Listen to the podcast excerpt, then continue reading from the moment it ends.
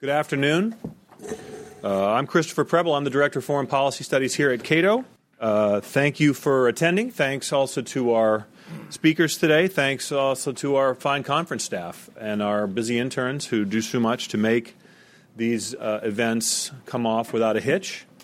Uh, welcome to those of you also who are watching on cato.org, as all of our events are broadcast on the internet these days. Um, today we're discussing Ted Galen Carpenter's book, Smart Power Toward a Prudent Foreign Policy for America. Uh, the United States confronts a host of foreign policy problems today. Uh, yet, our overarching strategy, I think it's fair to say, is muddled and counterproductive. Uh, and, and, the litany of misplaced priorities and policy failures, it grows even larger by the day. Uh, this did not happen by accident. And I don't think it can be explained merely by bureaucratic inertia. This is the way we've done it, and this is the way we're going to continue to do it. No, what we have seen instead is a concerted effort on the part of the foreign policy intellectuals, I use that term advisedly, uh, to craft new arguments to sustain old alliances, to retain and expand outdated security commitments, and even to add some new ones. Now, this book, Smart Power, this is Ted's eighth, eighth book. I'm struggling to write my second. Ted is on number eight. Um, this is another important contribution to a much needed debate over U.S. foreign policy that today seems trapped between different variations on the same theme. And the theme is the United States is the indispensable nation. The future of the world depends upon our active intervention in countless petty squabbles, and that the only alternative to such interventionism is isolationism and decline. Ted has been the bravest, I would argue, the most persistent and most eloquent voice of those advocating a very different foreign policy specifically a return to the founder's vision, and a vision I think that was expressed best by Thomas Jefferson in his first inaugural address peace, commerce, and honest friendship with all nations, entangling alliances with none. Aware of the fact that most Americans, poll after poll show this, most Americans would prefer a more restrained and prudent foreign policy. The defenders of the status quo are well aware of that, and that's why they are reluctant to expose our current strategy to public scrutiny. That's precisely what Ted has done throughout his long and distinguished career and in the, these essays in this book.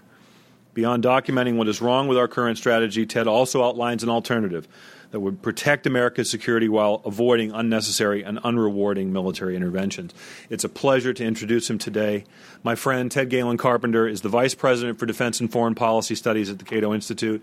In addition to Smart Power, he's the author of seven other books on international affairs, including America's Coming War with China, a collision course over Taiwan, the Korean conundrum, America's troubled relations with North and South Korea, bad neighbor policy, Washington's futile war on drugs in North in Latin America, and the search for enemies, America's alliances after the Cold War. He's edited another 10 books. I won't name them all.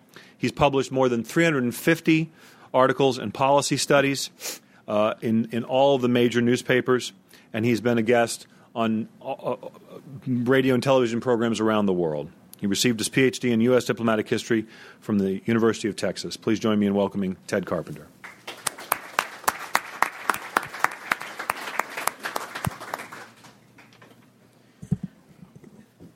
Thank you very much, Chris, for that uh, extremely kind introduction.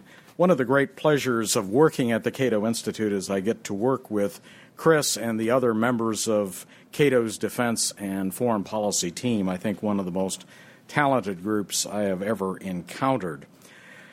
When uh, one deals with a book project of this sort, um, there are always a lot of uh, debts of gratitude. Uh, far too many people I owe thank yous to uh, to mention by name, but I do want to single out three people for special mention. One is Ed Crane, who has been the uh, president of the Cato Institute since its founding in 1977 and who has uh, been so valuable in supporting the defense and foreign policy work of the Institute.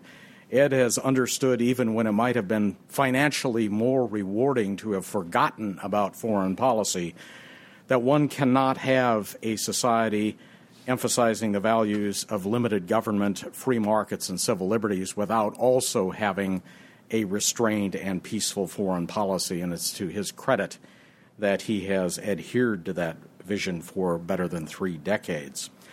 I also want to thank uh, a member of the foreign policy team, Malou Innocent. Uh, she, at the time that this book was uh, developed, was my administrative and research assistant. She has since uh, gotten a well deserved promotion to uh, being a foreign policy analyst here at Cato. And on this book project, uh, she put in many, many hours. Uh, she is a young scholar, which was fortunate because I think otherwise her hair probably would have turned entirely gray before this project was completed. And then finally, um, my great thanks to my wife Barbara for her patience and encouragement. Uh, she has been a self described uh, my number one fan for some four decades, and without her, uh, so much of what I do would simply not have been possible. Uh, when you look at the book, you will notice that uh, a significant part of it is devoted to two topics uh, Iraq and Iran. Uh, the Iraq portion is divided into two chapters. The first one dealing with the unsuccessful effort to prevent uh, America going to war in that country, and the second part, an effort to critique our policy there uh, post occupation and to develop a uh, coherent exit strategy from that pool of quicksand. Uh, the other uh, major focus is uh, our policy toward Iran and an effort to try to prevent a war that would be even worse, even more disastrous than the Iraq venture, specifically a U.S. or a U.S. Israeli attack on Iran because of its nuclear program. And again, uh, the critique is not merely negative. I try to develop a better strategy, one of dialogue, engagement, and possibly rapprochement with Tehran. Regarding the um, campaign to head off the invasion and occupation of Iraq, I am especially proud of an op ed that appeared in 2002, January 2002, some 14 months before the invasion. The title was Overthrow Saddam? Question mark. Be careful what you wish for. And I want to read just a few sentences of that.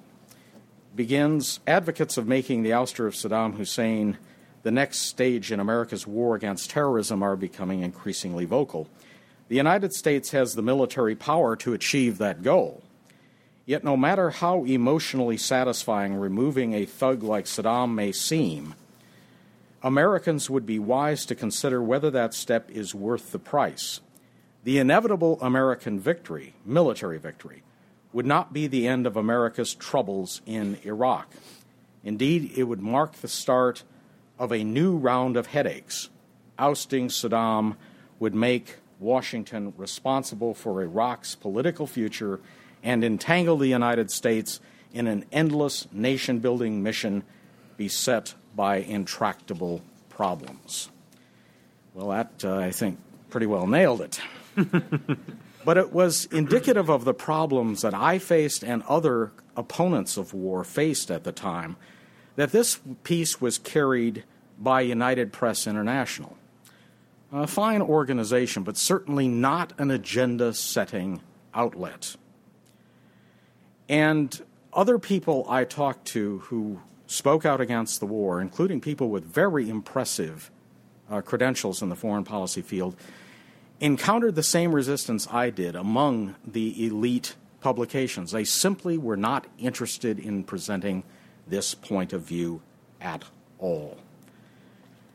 To be blunt, in the run up to the Iraq War, the media played the role of lapdog, not watchdog, regarding administration policy. That became uh, all too clear quite recently when three uh, uh, television uh, news anchors were on a single program, and they discussed the uh, media's role in the lead up to the Iraq War. And Katie Couric, to her credit, uh, said, you know, the media did a lousy job. Uh, ABC television anchor Charles Gibson would have none of that. He said, absolutely not. We did a good job. We asked tough, probing questions. I sat there in utter disbelief, uh, not knowing whether to laugh or cry. Um, and the sad thing is, he probably believed what he was saying. One can only hope that if the prospect of war with Iran, or for that matter, some other country, increases, that this time the media will not abdicate their proper role as skeptical monitors of government policy. Now, the book, of course, deals with a lot of topics other than Iraq and Iran. Um, they cover everything from the international drug war to Balkan policy, and some other issues that receive a lot of attention the North Korean nuclear crisis and how to deal with that. Right now, we seem to be in the middle of an interminable diplomatic process with the probable result that at the end of the day, we're going to have a North Korea with at least a small nuclear deterrent. And I've had a number of pieces where I ask uh, just how do we deal with that? Because the only option, if diplomacy does not work, of preventing that would be war against North Korea. And that would be an utter disaster for the Korean Peninsula, for East Asia, and for America's position in the world. That's simply not a credible option. Another issue that I look at a lot is the U.S. China relationship and specifically the focus on the Taiwan issue. Indeed, I Chris noted, I've written an entire book on the Taiwan issue. Uh, there's some short term good news on this topic, and that is there's a noticeable reduction now in cross strait tensions with the election of uh, Ma Ying jeou as Taiwan's new president. This is a man, unlike his predecessor, uh, who is committed to preserving the status quo in the Taiwan Strait. And for at least the next four years, that means a rather noticeable reduction in tensions. Longer term, though, I think the danger of a confrontation between Taiwan and the mainland remains high. The Taiwanese simply are not interested in reunification with China. Many of the Taiwanese are not interested, even if ta- uh, China would become a liberal democracy. The problem is that uh, China is not likely to tolerate forever an upstart island 100 miles off its own shore maintaining de facto independence, especially when most Chinese mainlanders regard Taiwan as rightfully Taiwanese territory. So, looking out 10, 15, 20 years, I think we still have serious trouble in the Taiwan Strait. And thanks to the implicit U.S. security commitment embodied in the Taiwan Relations Act, the United States would be caught in the middle of any confrontation. That is a very worrisome prospect, especially as China builds an increasingly capable military. The Taiwan commitment is indicative of a larger problem with U.S. security strategy. Washington has a habit of taking on obligations to defend an assortment of weak, vulnerable, and often irrelevant client states. Indeed, uh, we've reached the point now where U.S. policymakers pass out security commitments with about the same promiscuity that American soldiers passed out candy bars in Europe in World War II. Uh, Taiwan is certainly one, but we see it with NATO expansion where we've in recent years added those military powerhouses Slovakia, Slovenia, and the three Baltic republics. The three Baltic republics, very small states that have rather bad relations with their powerful Russian neighbor. In addition, uh, the Bush administration now is meddling in the quarrel between Russia and the Republic of Georgia over the status of the Georgian regions of Abkhazia and South Ossetia. Now, it's possible, I suppose, to come up with uh, an issue that is less relevant to America's security and well being, but it would take a concerted effort.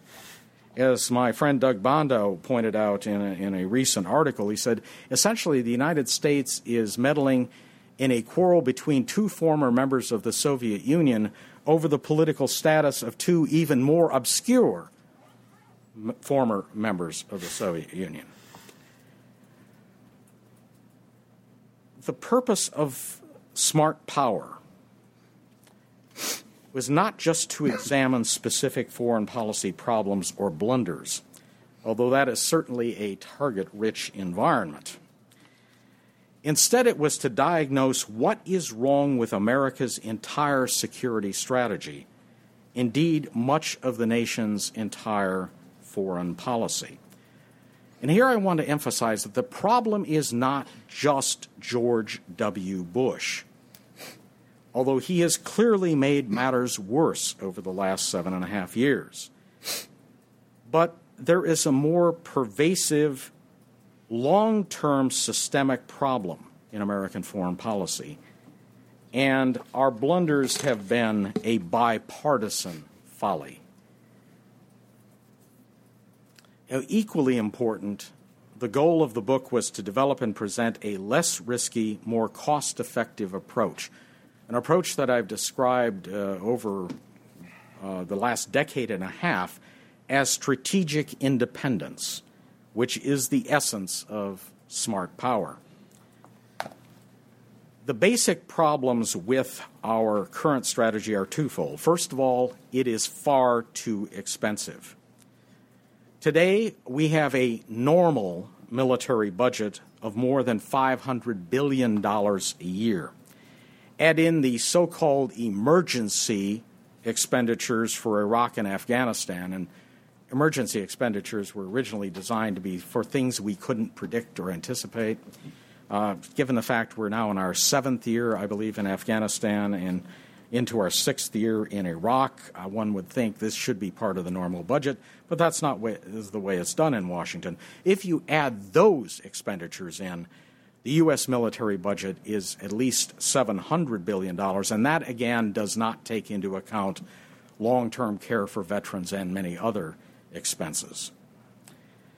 That outlay is approximately as much as the rest of the world combined spends on the military. Most other major economic powers have military budgets in the range of 30 billion to 60 billion a year, although China, at least by some estimates, is now in the area of 100 billion dollars a year.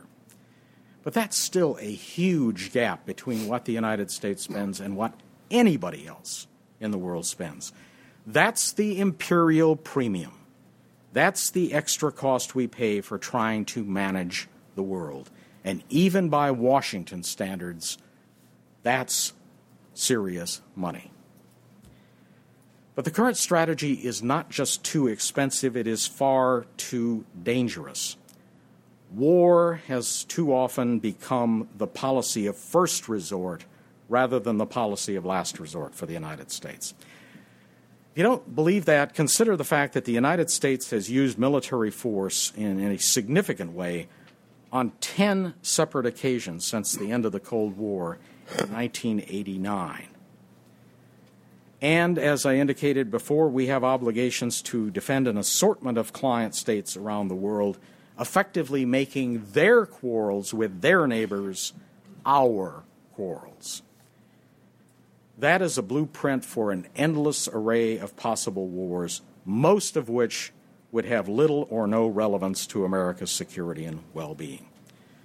The better approach that I outline in the book is strategic independence or smart power.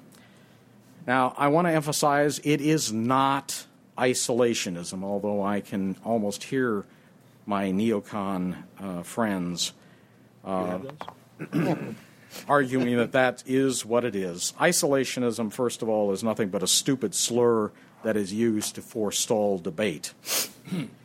In reality, uh, strategic independence contemplates openness to the world diplomatically, economically, and culturally.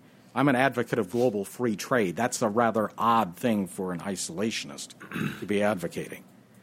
But when it comes to military force, we should use that only to defend the vital security interests of the American people. Now, in the book, I discuss at some length the nature of vital interests and also the nature of lesser interests that might justify some U.S. response, but not the use of military force. Now, what are the chances that we're going to get the needed change in foreign policy with the new administration in January 2009? Unfortunately, uh, the chances are not very good. Take John McCain. Please. Please. um, Senator McCain uh, quite possibly could even be more reckless than President Bush. Consider a number of the things he has advocated. He's willing to have a U.S. military presence in Iraq for a century. Now, he emphasizes he's not talking about fighting the Iraq war for a century. This would be a military presence in a nice, peaceful, united, happy, contented Iraq, something like South Korea. Now, I worry about a person who confuses the violent, fractious society that is Iraq with the ethnically homogenous and peaceful society of South Korea that, at least for a very long time, things are now changing, but for a very long time was quite happy to have U.S. protection against communist North Korea. Senator McCain has suggested that the U.S. consider bombing North Korea. And he did so both in the 1993 94 nuclear crisis and in connection with the current crisis. And then there's his infamous uh, little uh, singing episode in which he sang Bomb, Bomb, Bomb, Bomb, Bomb, Iran to the tune of the Beach Boys' Barbara Ann. You also have his foreign policy advisors, which is beginning to look like uh, an assembly of uh, the who's who of the neoconservative community. And uh, this team places a great deal of emphasis on issues like defending the Republic of Georgia and also standing up to Russia and China, although they tend to be rather vague about what that means exactly or the probable consequences of a confrontational policy. To be blunt, Senator McCain seems to be an intellectual captive of the neocons. In a worst case scenario, and we may see that, McCain would be George Bush on steroids, or perhaps uh, Dick Cheney without the charm. a McCain foreign policy looks suspiciously like a foreign policy for paranoids. In the view of his foreign policy team, every adversary in the world seems to be a serious threat, and every tin pot dictator is seen as the next Hitler. To McCain and his supporters, it's always 1938 somewhere, and the United States is in danger of falling into the trap of appeasement, just like Neville Chamberlain at Munich. It is his foreign policy approach is a blueprint for numerous Vietnam or Iraq style interventions with predictably unpleasant consequences. Would an Obama administration be better? Perhaps. Uh, there are a few encouraging signs. Senator Obama opposed the Iraq War vocally at a time when it wasn't all that popular to oppose the Iraq War and he has sensibly called for dialogue with adversaries, even in the teeth of allegations from President Bush and his supporters that merely talking to unpleasant regimes constitutes appeasement. One doesn't have to make tangible concessions, merely engaging with them is appeasement. Those are encouraging signs, but there are also some worrisome signs. Um, if you look at his growing roster of advisors, there are now a lot of Clinton administration retreads, like Madeleine Albright, Richard Holbrooke, Anthony Lake, and Susan Rice.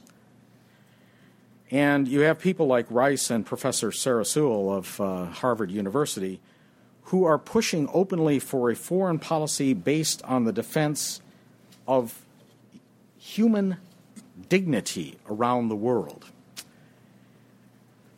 Well, I'm sorry, but human dignity as a basis for foreign policy is an incredibly vague concept. Indeed, it would have to move up several levels in terms of substance to reach vacuous. Uh, indeed, the mind kind of boggles at trying to intervene to uphold human dignity in the numerous chronically misgoverned countries around the world. For example, I think some of these people are the ones who are suggesting that the United States intervene militarily in Burma to force the junta to allow the delivery of humanitarian aid following the tsunami. Uh, I fail to see how creating military chaos in a country would necessarily benefit the population, which is already suffering from the, the aftermath, I'm sorry, the cyclone, not the tsunami. If taken seriously, this doctrine has the potential to be even more interventionist than Bush's foreign policy or what a McCain foreign policy would be. It's uncertain which way a President Obama will go, and uh, that should at least make us a bit uneasy. Americans should reject both approaches the promiscuous interventionism for warped strategic rationales that McCain contemplates, or the promiscuous interventionism in the name of trying to cure all the world's ills which many of Obama's advisers seem to wish to give us. It is hard enough to execute a foreign policy that confines itself to defending and advancing vital American interests. It is beyond the capability even of a superpower to take on the more expansive agendas of either the neoconservatives or the liberal internationalist moral crusaders. Equally important, the Constitution speaks of providing for the common defense. Does not speak of providing for the security of other countries that are not relevant to U.S. security, or of doing good deeds around the world. Our government has neither a constitutional mandate nor a moral mandate to spend American tax dollars, much less sacrifice American lives, to attempt to manage the planet or bring democracy and enlightenment to troubled areas of the world at the point of U.S. bayonets and cruise missiles. The necessity for a foreign policy of realism and restraint is the ultimate reason why I wrote the essays in Smart Power. Thank you very much.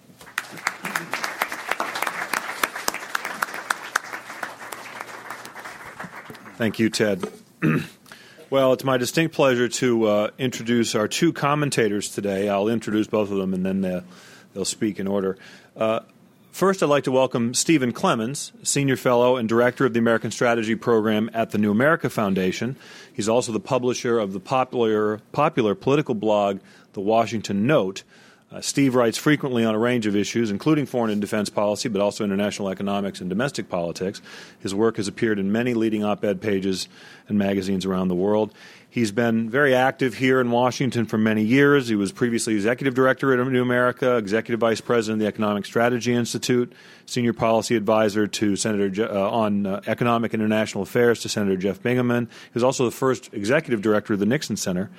Uh, and before that, he out in out in California, Steve was executive director of the Japan America Society of Southern California, and he co-founded with Chalmers Johnson the Japan Policy Research Institute, of which he is still director. He serves on a number of boards, including the Global Policy and Innovations Program at the Carnegie Council on Ethics and International Affairs and the Citizens for Global Solutions Education Fund. Our second commentator is Doug Bandow. Doug is the Robert A. Taft Fellow and a board member at the American Conservative Defense Alliance. He's also vice president of policy for Citizen Outreach, a Washington based grassroots political organization. He has affiliations with the Competitive Enterprise Institute and the Institute for Policy Innovation. He was formerly a senior fellow here at Cato. Before that, he served as, senior, as special assistant to President Ronald Reagan and a senior policy analyst in the Reagan for President campaign. Doug has written and edited several books, including Foreign Follies, America's New Global Empire, The Korean Conundrum, America's Troubled Relations with North and South Korea, which he co wrote with Ted, and Tripwire, Korea and U.S. Foreign Policy in a Changed World. He's also published widely, including such periodicals as Time, Newsweek, Foreign Policy, National Review, and the New Republic, and in major newspapers, including the New York Times, Washington Post, and the Wall Street Journal. He's appeared on many radio and television programs, including my personal favorite, The Oprah Winfrey Show, and he received his BS in economics from Florida State University and his JD from Stanford University. Please join me in welcoming first Steve Clemons. Thank you very much, Chris. It's great to be here at the Cato Institute again. See my old friend uh, Doug Bandow, and I want to recognize Bill Niskanen, who's been a great friend for a long time uh, since I first moved to Washington. Um, it's it's awkward to be up here as the sort of uh, token brought in uh, to potentially bash or lay out alternative options to my friend Ted Galen Carpenter's book. Um, I thought a lot about it, about how difficult this task was. Um, I could play the role of a concert of democracies advocate, which I should say I'm not. Uh, uh, say, pretend to be Anne Marie Slaughter, or perhaps Susan Rice or Tony Lake. Uh, I could find lots to take on in the book if I if I shared their views. Um, I could take on the role of John Bolton, a pugnacious nationalist, sort of the new Jesse Helms in American foreign policy circles, uh, and find a lot to rip your book apart. Um, I could be the Frank Gaffney of the day, the nuke them now and get it over with crowd, um, sort of the Curtis LeMay uh, of, of modern uh, foreign policy. Um, I could be Pat Buchanan uh, and, and be the withdraw from America set up or withdraw from the world fortress America, which definitively this book is not. And I think I, I share very much Ted's thing. I could be the Pentagon hugging crowd, of which there are too many names uh, to mention uh, in this what, what I am going to approach the book on is, is, is one of real respect for the role that Ted Galen Carpenter has. This is a must read book. Must read is something we often say in the blogging world when you run into something that's so fundamentally important to get a broad cross section of understanding of how American foreign policy has been evolving, the challenges facing the country have been evolving, and how we've so regularly and continually gotten the policy responses wrong. What I love about Ted Carpenter's book is the internal consistency of all of these essays, over a long period of time on so many different uh, subjects. I, I, of course, have differences with Ted, uh, which I'll, I will get into, um, but I, I, I approach my own uh, views in U.S. foreign policy as one where I try to abandon ideology in the way I think about it and sort of look at the questions of what is happening to America's national security portfolio today, not just in the classic geostrategic ends, but also in geoeconomic ends. And when I look at what hap- happened, and I come from a different, very different set of perspectives than my friend Ted does, but we find ourselves very much in the same place that America's national security portfolio is in pretty bad shape. And, and a lot is is on the uh, horizon that may actually uh, send us even further uh, over the brink. When you look, I, I, very much appreciated Ted laying out some of the um, intellectual contours and differences. Uh, and I, while I was flip in terms of defining some, I think it's very important to remember that there are civil wars going on both within the Republican Party and the Democratic Party, even in libertarian circles, over how to approach these subjects. And there are no easy answers. If you look at the Democratic Party, um, not only in the names that Ted listed under, with Obama, but there clearly is a divide between a kind of dying or at least sagging or tired liberal internationalist order. The liberal internationalists seem so close to realists today, but we used to really bash it out. But now they're our best friends to some degree in this battle. They're the sensible ones versus a class of liberal interventionists who have very fuzzy and undefined um, parameters for what they think is worth deploying American power. Um, in the Republican circles, we have, of course, the, the tension between realism and neoconservatism, which has already been talked about enough. And, but even in, with my friends in libertarian circles, and I have lots of libertarian friends, though I, I don't, I, I think I'm brought into the to the barbecues um, as a as a token guy on the other side. They sort of like me, but not sure why. Um, there's a a a, de- a division between the kind of realist tilt, the worry about size of government spending the ethics of tax dollars and how to think about power, which is not a kind of pacifism where I think Ted is, versus those who, who I would put in more of a camp of being liberty hawks. Liberty, justice, and, and to some degree, it's an interesting kind of value side. It's certainly not neoconservatism, but there is a tension along those divides about when you deploy force, and I think they tilt more towards uh, uh, uh, the application of it um, than, and, and I think that the hurdles to get over for the realist tilting libertarians are, are slightly higher. In any case, that's the contour, that's the environment, the ecosystem of debate today. And why Ted's book is so important is it deals with real world issues, just a, a, a, whole cross section from China, the Middle East, uh, thinking about the drug, the, uh, uh, the war on drugs, etc., and, and what has worked. And I think if you come away from his book, you realize that the biggest deficit that America has in the world today is the sense around the world that we can't achieve our objectives that we set out to do, that we become more bluster and posture uh, than we have become results, that we approach um, important issues. I, I, had a debate with a fellow named Richard Just at the New Republic, for I know Richard may be here, uh, about Hillary Clinton's comments on abandoning the uh, getting Bush to abandon the uh, opening uh, game ceremonies in China over Tibet and Darfur. Now, maybe that's something that should be done, but a disconnected PR stunt that has no concern and no design on how you actually get a change in Tibet and Darfur, what are you willing to deploy over time to achieve those results, is nothing else but a PR stunt. And it may actually stoke virulent strains of China that, uh, in China that we may have to deal with in other uh, arenas. There's no sense of cost or consequence in much of the posturing that's going on in either of the campaigns. This is why I think if Chuck Hagel was, was if he was running, I think you'd be advising him. I think. I'm not sure. I don't want to presume too. But, but the Chuck Hagel template and the Ted Galen Carpenter template are fundamentally missing in this electoral season, and it's something that should be said loudly and noted. I met uh, Ted. I want to talk a little bit about the book, but I want to m- mention two things that are not in the book because they're important to sort of show, again, the way he thinks and why I think it's important. I, um, I am friends and, and have been a long term collaborator with Chalmers Johnson. We had, didn't agree so much on the last book. Uh, that he did Nemesis, but very much on the book Blowback, The Costs and Consequences of American Empire, and his book Nemesis, um, um, um, Sorrows. Sorrows of Empire at the time when we were running the Japan Policy Research Institute as sort of a virtual watering hole for smart thinking on Japan and Asia, which Ted uh, wrote for us, um, a rape of a 12 year old girl in Okinawa in September of 1995 took place.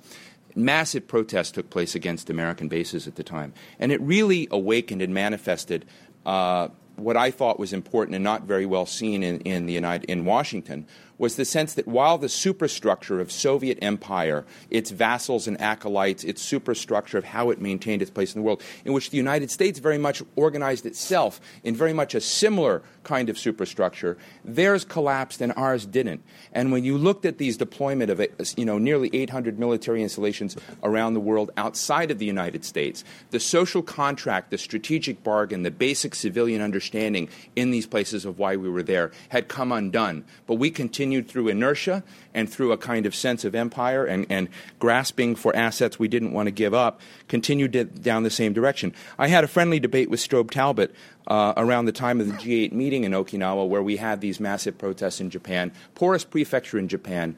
Uh, by the way, hosting 39 U.S. military installations, and um, uh, the largest protest against our president. We had, I became interested in this subject. That's what led me to be interested in the bases in Saudi Arabia well before 9 11 occurred. Um, became friends with Peter Bergen because I was convinced that we were blind to the destabilizing side of U.S. presence in the world in these bases, and that they could be uh, anchors of instability. Brent uh, Strobe Talbott called them anchors of stability in unstable regions, and I said, had you thought about the reverse, that they could become over time? Ted and I talked about this many times in a project that involved Clyde Prestowitz, Selig Harrison, and some others, and uh, I think it was, in fact, Ted Carpenter who helped me focus my mind around this question of looking at the other end, the other parts of the equation that weren't being considered by the national security establishment with regard to these bases and our blindness uh, in inertia. Another area that he doesn't talk about uh, uh, to the degree that I, I once had a conversation with was nuclear proliferation. And again, he may not recall this, but he basically said something along the lines of, let's give proliferation a chance.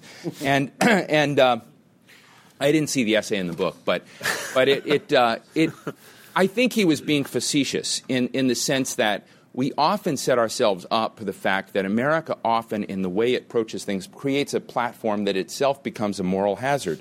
And other actors in the international system exploit free ride and take advantage of America's position on these various issues. And that if you let the weight and fear and, and reactions of other players in the global system take hold, i.e., the potential proliferation of other partners, you might see some alternative behaviors from the Irans, the North Koreas, um, and, and, and others. But our own presence out there to the, to the degree to which it becomes, becomes a moral hazard and a platform for other things. Three quick minor differences that I want to just put on the, the, the table, and they're very minor. Um, and I, and I have to say that I may disagree with myself even on these. Um, Israel Palestine, I think, as I look at the way I look at geostrategy, is one. It is not insoluble. It is one of the. It's, it's one of the easier conflicts I think that could be solved. And America, uh, uh, to some degree, has has. If you look at the polling on both sides of this, to some degree has has meddled, gotten in the way. In that sense, I'd like us to withdraw or da, you know demote de, uh, uh, the seriousness of, of this in our in our profile to the degree that we get away from the negative forces that that preempt, I think, a very necessary progress towards a two state solution in this region, which, which we need with the Arab world. The Arab world eventually is going to find itself allied one way or another with Israel against other forces in the region. And we are preempting that because of a hyperactivity in the region that looks like negligence. We are, we are, we are behind the scenes hyper involved. Uh, my colleague at, at the New American Foundation, Daniel Levy, simply wants us to tilt in more positive direction to let the gravity in the region take, take place. So while I, I want to withdraw on the bad stuff, there I think there is a positive role uh, that the United States, Saudi Arabia, other stakeholders in the region, in a concert of powers, can do. Yep, one minute. On NATO, um, look, I think I don't agree with Hans Binnendijk of the National Defense University that NATO should be preserved at all costs in all ways and find whatever convenient purposes around. Hans is sort of the biggest promoter of that idea. On the other hand, um, there are there are there is a I'm not a NATO triumphalist or a NATO forever type, but I don't want to wash it away uh, uh, completely because it does have value. It sets up a template for thinking about where I think we need to go in other parts of the world. We have, the United States used to act through proxies, used to act through others. I think it was a healthier way, actually, to, to engineer America. Now we're on the front line uh, uh in too many pl- parts of the world, and we need to look at an alternative structure. And I think we need to move towards a concert of powers, uh, trying to figure out how you cultivate responsible nodes of management, uh, responsible nodes of stability, responsible nodes that has some DNA of, you know, to, to of, of, liberty promoting aspects we can even put out there. But to some degree, from my, my realism, says whether or not hey, we want to have stability, but the United States can't be on the front line of that. NATO like structures gives us at least some template for that. We're wrecking it now, and we are driving ourselves into a train wreck with Russia, uh, which I find deeply disturbing and completely agree with uh, Ted's view on that, but I, am not as negative on the uh, importance of the institution. I know. Time is up. Uh, democracy promotion, he takes on strongly. Um, and uh, I would as well, and it's done done badly. But I will put in. I'll say some. I'll end with something provocative. I'm sure there are a lot of people in this room who don't like George Soros. Let me tell you why I think George Soros is interesting. Because Soros, in a non-governmental way, outside the United States and outside the question of American politics, has nonetheless been doing what I think needs to happen in the world, which is which is uh, groups that are enabled that are uh, able to do the resources to help promote liberty, self determination, civil society building, uh, promotion of uh, minority rights within within justice systems. That's a kind of organic led democracy promotion that I totally, totally support and is not what the United States government is doing or promoting today, which gets us in a very different bind. Um, that is transformational diplomacy, and it's the kind of thing that we need more of. So while I agree that Ted's formulation of democracy promotion uh, is something that's disconcerting, wrong headed, and undermining American interests in the world, I think we should be brave to say that there are other models where there are good things going on, and we ought to let uh, those kind of flowers bloom and find ourselves, give ourselves the wherewithal to admit it uh, that, that something like OSI, and there are many other institutions that have done this, um, are, are in fact uh, making the world to some degree a better place, less conflict, etc. Thank you for listening, and Ted, congratulations on a great book.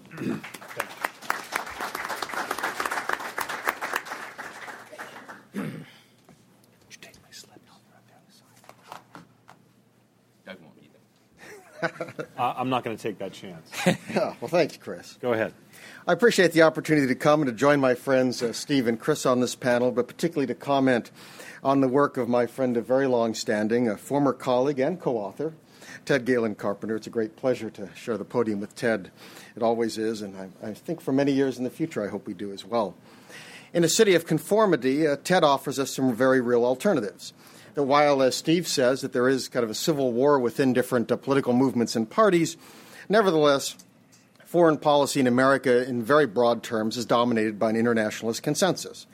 If you look at Iraq, for example, there's partisan discord, but one uh, I think is entitled to suspect that if it was Bill Clinton who had decided to invade, Iraq that there would have been an almost total flip of both parties. The Democrats would have risen in applause to this wonderful exercise of democracy promotion, and Republicans would have expressed themselves horrified at this irresponsible exercise of military power.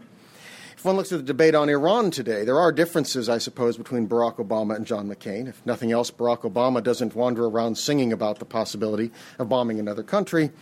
Nevertheless, one wonders, you know, at the end of the day, is, is, the argument much over do we talk about them before we bomb them or not? That if you look at least within the Democratic Party, certainly more broadly in Hillary Clinton, that uh, one finds hawkishness uh, kind of throughout in terms of dealing with Iran.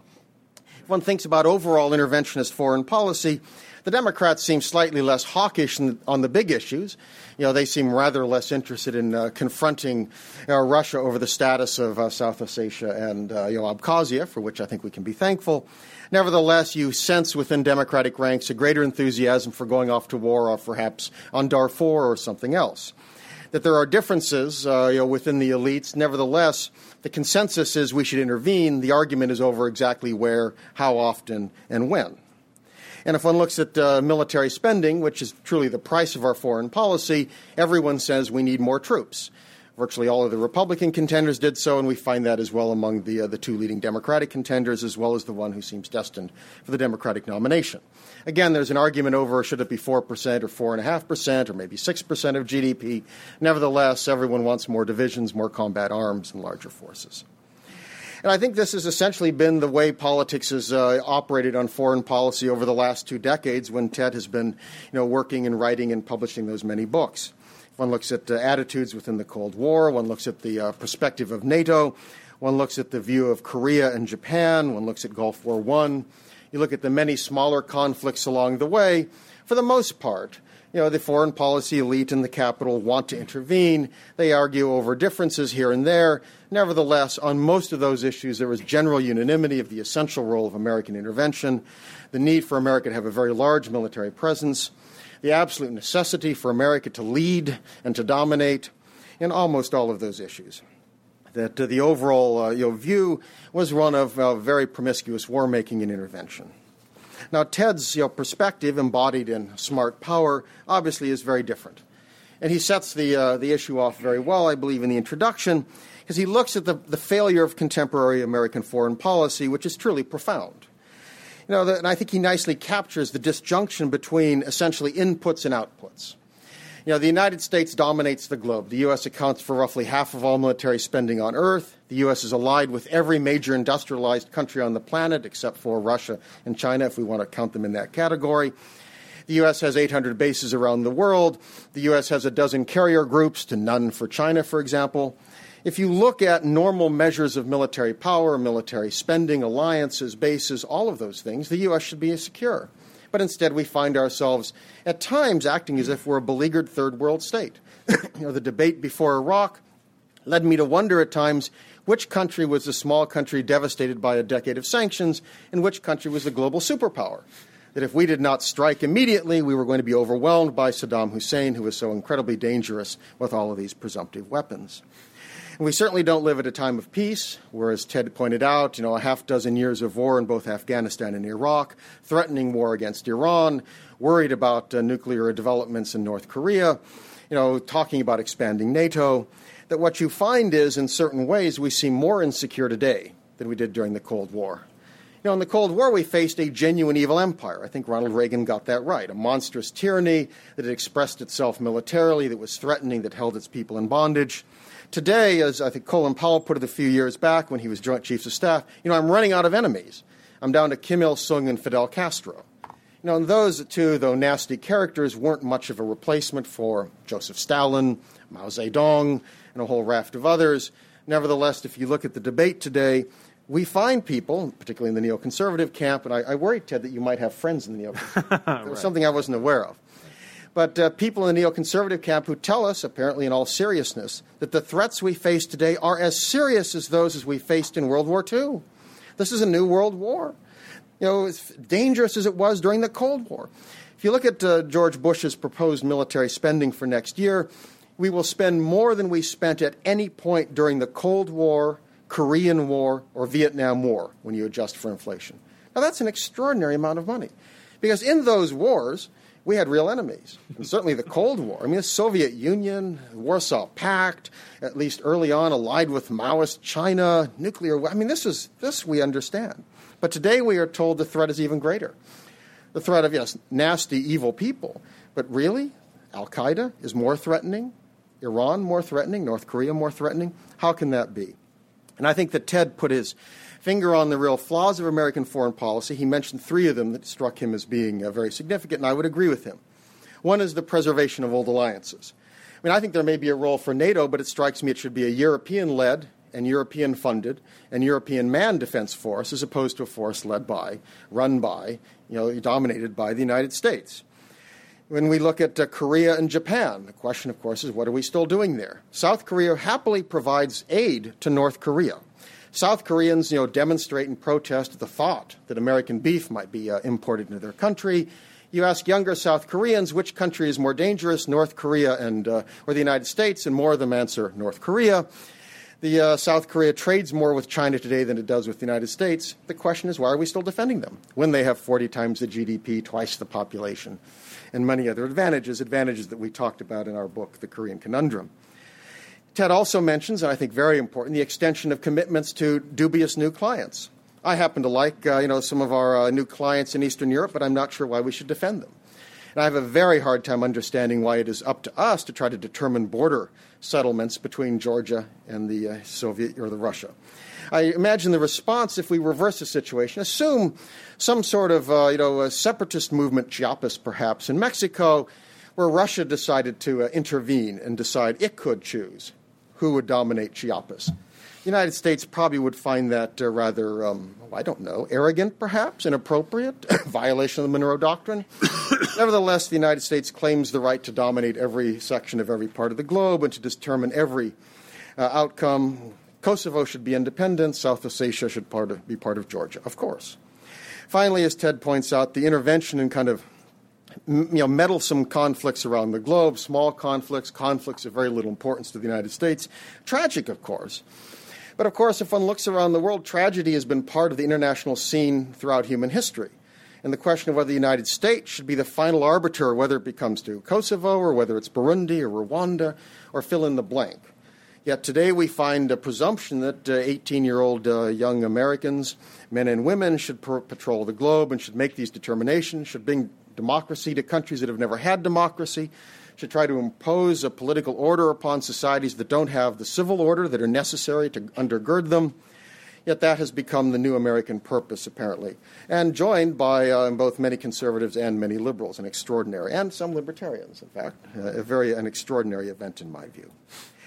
So I want to to really uh, you know, compliment Ted on his book that he's been he's been fighting these wars for many years here. I hope he's going to fight them for a number war, number more years. A good colleague and uh, a man of honor in this city. He deserves to be pleased with this book that he's published. It's thoughtful.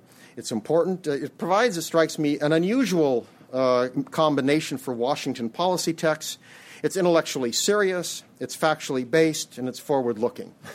He offers us an alternative, a serious alternative to flawed policies today, ones that I think fit uh, the reality around us, and ones which are rarely discussed in this capital. So I encourage all of you to buy his book and to read it, because I think these are arguments that need to be held and need to be heard in the nation's capital. Thank you very much. Do you want to say anything? I'll just make a, a, couple of very brief comments because I know we want to get to uh, questions from the audience.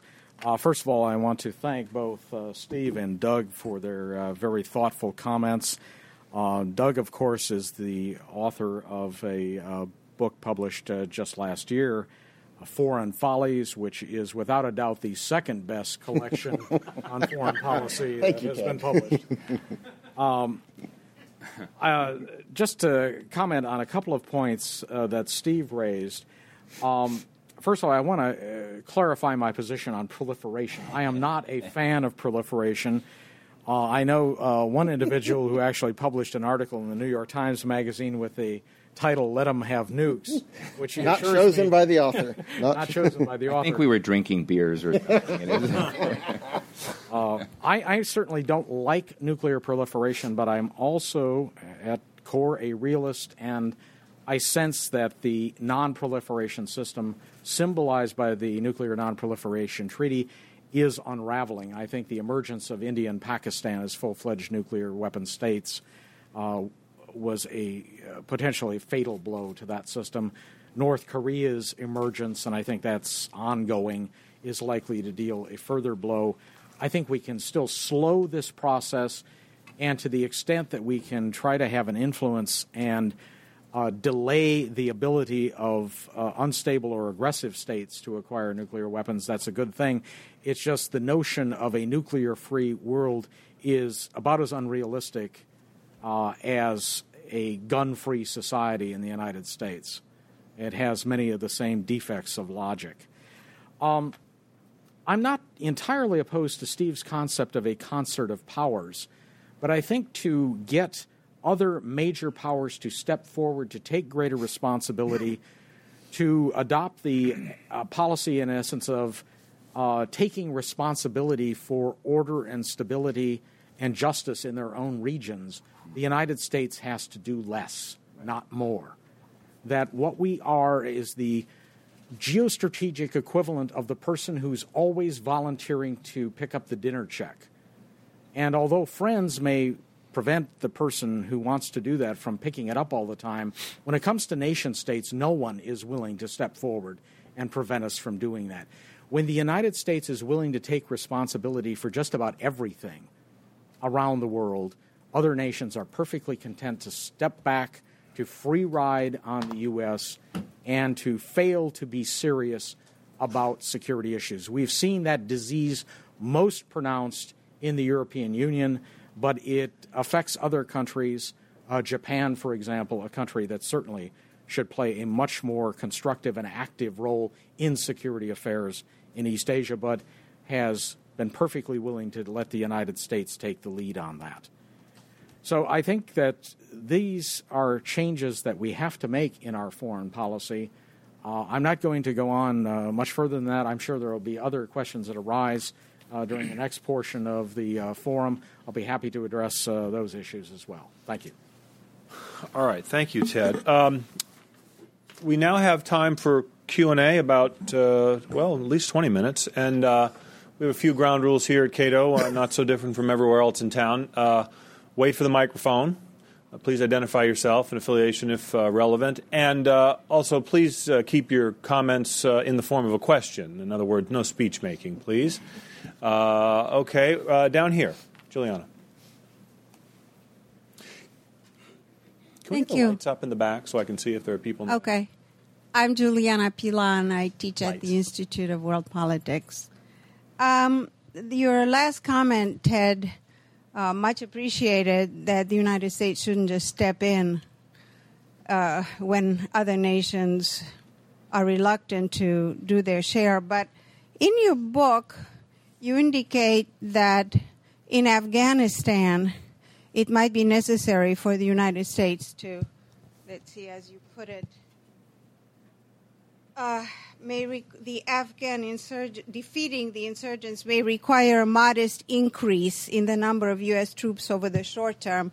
Uh, Bob Gates has been has been chastising the NATO members, the allies who are in Afghanistan, to please add some troops, and they are very reluctant. Uh, this sort of approach seems to be counter to what you just said. So I guess there's some exceptions. But my question specifically, aside from trying to reconcile that seeming contradiction, uh, when it comes to Pakistan, you point out in your book that Washington should inform Musharraf that we intend to wipe out the Al Qaeda sanctuaries in the northwest frontier province with or without Islamabad's permission. Uh, if John McCain said something like this, I suppose he would hear from us. But uh, bombing, or in any case, invading in any way, shape, or form a nuclear power would seem to be almost as as dangerous as uh, as uh, bombing another nuclear power in the Middle East. So, how do you justify that? Thank you. Okay, uh, you managed to find the, uh, I think, the only two hawkish sentiments I've expressed. um, let me say, first of all, with Afghanistan, I think that is the one justifiable war the United States has waged since World War II. Uh, we were attacked. Uh, Al Qaeda had its bases in Afghanistan. The Taliban regime openly gave uh, Al Qaeda sanctuary. It was, at the very least, a passive accomplice in the attacks of September 11th. We were entirely justified in going in. and taking out the Taliban government. I wish we had sustained that offensive instead of being diverted to Iraq. I think things might have turned out differently and much better in Afghanistan. The piece that I wrote about, uh, to, to uh, address your first concern, that's why I would like help from the European allies. That would be nice. And it would also be nice not only if they committed troops, but they didn't put so many restrictions on them that in many cases they are utterly useless. Um, but it is our primary responsibility. We were attacked. This is a direct threat to our security. In that case, I'm perfectly willing to have the United States step forward, even with a temporary escalation if that becomes necessary. Um, I think we also need an exit strategy for Afghanistan so we're not mired there for the next 20 or 30 years, which we seem to be drifting into that mode. As far as uh, the attack on Pakistan, that's.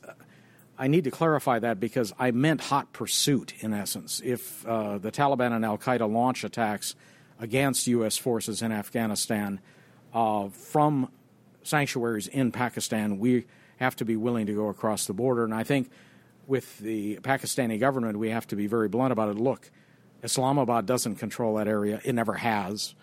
And you just need to look the other way. We're not going to do this in a highly public fashion, but we don't expect you to interfere either, because that would be a very serious matter from a standpoint of our security.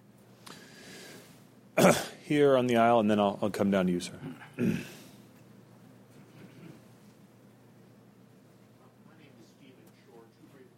First is simply of affordability, given the graying of our population and the fact that we have substantial deficits. Even regardless of what one desired overseas, could can we even afford to continue our policy? And the other is, given we're in a presidential election year and the conventions are coming up, how accurately can we read the tea leaves about each what each candidate would do, especially to um, given the determination of the Democrats to, and to paraphrase George Wallace, not to be out national security ever again in a, a presidential election. okay. Um, it's certainly a lot harder to read the tea leaves with regard to Barack Obama because on foreign policy there are relatively few tea leaves to read. With McCain, we have a much more detailed record, and it is a really scary uh, record in terms of his attitude. As far as the affordability, you know, one of the uh, advantages of being a superpower is that you can afford to do a lot of stupid things over a long period of time and get away with it.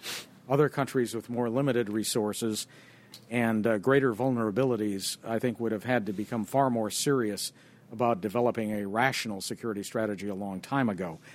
I don't know how long we can afford it. Um, we can continue to tax, we can continue to borrow for a very long time but at some point, there is going to be a very serious economic price to pay for that. I don't know if that's five years from now. I don't know if it's 20 years from now or uh, you know 30 years from now. But it's going to happen. Uh, we are already damaging our economy by this kind of uh, promiscuous uh, spending and intervention. Uh, I would like to see us make the policy changes now while we still have lots of options and we haven't damaged ourselves too badly, uh, rather than do it, uh, say, 15 or 20 years from now when it's really being forced on us and we have almost no choice but to, to make adjustments. That, in many cases, might be quite disruptive to the world scene. We're not executing an orderly redeployment, if you will, of American geopolitical assets. We could have a uh, a very rapid and perhaps even panicked withdrawal. That would not be a healthy development. Steve, you want to add something? I just want to add a comment that I think it's a it's a significant mistake to look at the dollars and cents side uh, of of the costs of war exclusively with regard to what has happened. Um, Ted's book Smart Power sort of leads into this that what we've saw Iraq do is it fundamentally became the puncture point of, of, of, of the American mystique as a superpower. And why is mystique as a superpower important? It's how you win in everything. It's how you win in trade deals. It's how you win when you're negotiating nuclear arrangements. It's how you, you, you, you make the sort of global economic order because no one has a sense of our limits. You, we used to go around the world and people would look and say, you know, the thing with America that may, maybe they didn't like is they didn't have any sense of, of what our limits or bounds were on our power. Once you show your limits, you shear off that, that mystique as a superpower, and neither your allies count on you as much, and your enemies move agendas, and your global equilibrium has been thrown off. And that's the position we're at. So the costs are so much more profound than the budget deficit.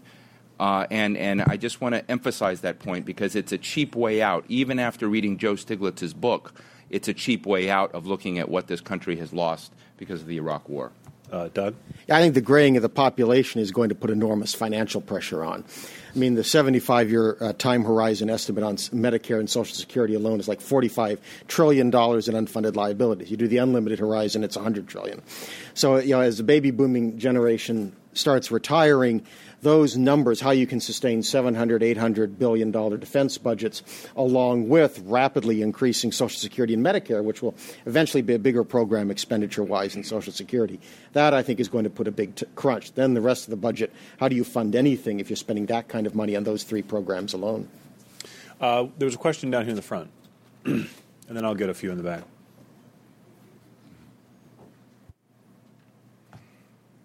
My name is uh, my name is Jorge Navarro. I'm from the Embassy of Mexico. I have a question. Uh, this is an academic effort in your book, but you have in the page 24 to 224 to 226 a reproduction of chronicles, a reporter's view of Mexico in the in the fight against in, against drugs. So why not to go deeper and make like a research analysis with more there's a serious statements that just the Chronicles, which is just a reporter's uh, point of view. Thank you. Okay, well, I've done a great deal of work on the drug war in the past. Uh, I have looked more at uh, the Andean countries than I've looked at Mexico, although uh, there was a significant chapter in my uh, book in 2003, The Bad Neighbor Policy, that looked at the Mexico situation. I think we have to be extremely alarmed at the rising level of violence in Mexico, particularly along the uh, U.S. Mexican border, uh, with the drug trafficking organizations being now in almost open combat with the uh, Mexican government. Um, this is a serious security matter for the United States. This is not something that is uh, of marginal relevance. Mexico is our, is our immediate neighbor. It is a partner in the North America Free Trade Agreement. Um, this is something we have to be very concerned about. And I wish, for example, that the Washington Post would devote one tenth the amount of attention to what is going on along the U.S. Mexico border with the uh, drug related violence than it's willing to devote to the horse race stories with regard to the uh, political campaign and whose strategy seems more enlightened and which one is working better with the voters and more uh, uh, of these political equivalent of inside baseball stories that, frankly, I can't imagine any person with an IQ above room temperature really, really caring about. um, back there, sir. The issue uh, is raised to what end? And I'm wondering what your opinions would be on whether or not a superpower and antagonist confrontation is at all likely. Um, a paper I read by two Chinese officers, for example, oh, a few months ago, seemed to take a much more circuitous route. I mean, they took the attitude that um, it's very unlikely that someone would want to go up against the United States in its own strength and rather, you know, you might want to take some a more um, subtle way, uh, cyber warfare, for example, or uh, messing around with the economy. Um, is uh, any kind of superpower confrontation plausible in the relatively near future? Well, the United States, unless it really dissipates its resources and advantages, is not going to have a peer competitor for at least the next generation. China is the more the most likely peer competitor over the somewhat longer term.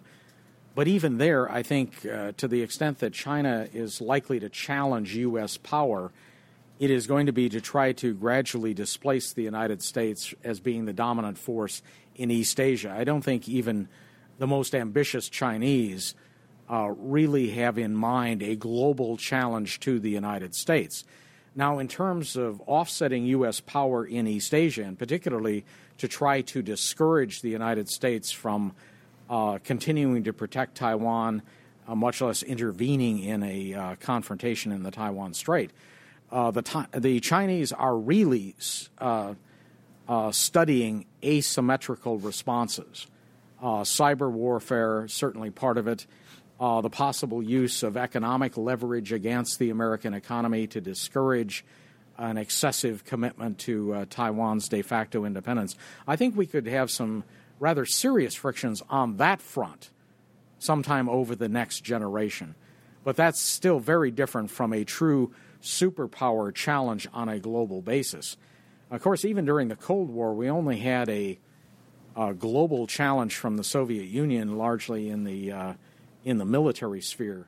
Uh, contrary to the CIA uh, estimate in I believe it was 1986 that the Soviet economy was two thirds the size of the American economy.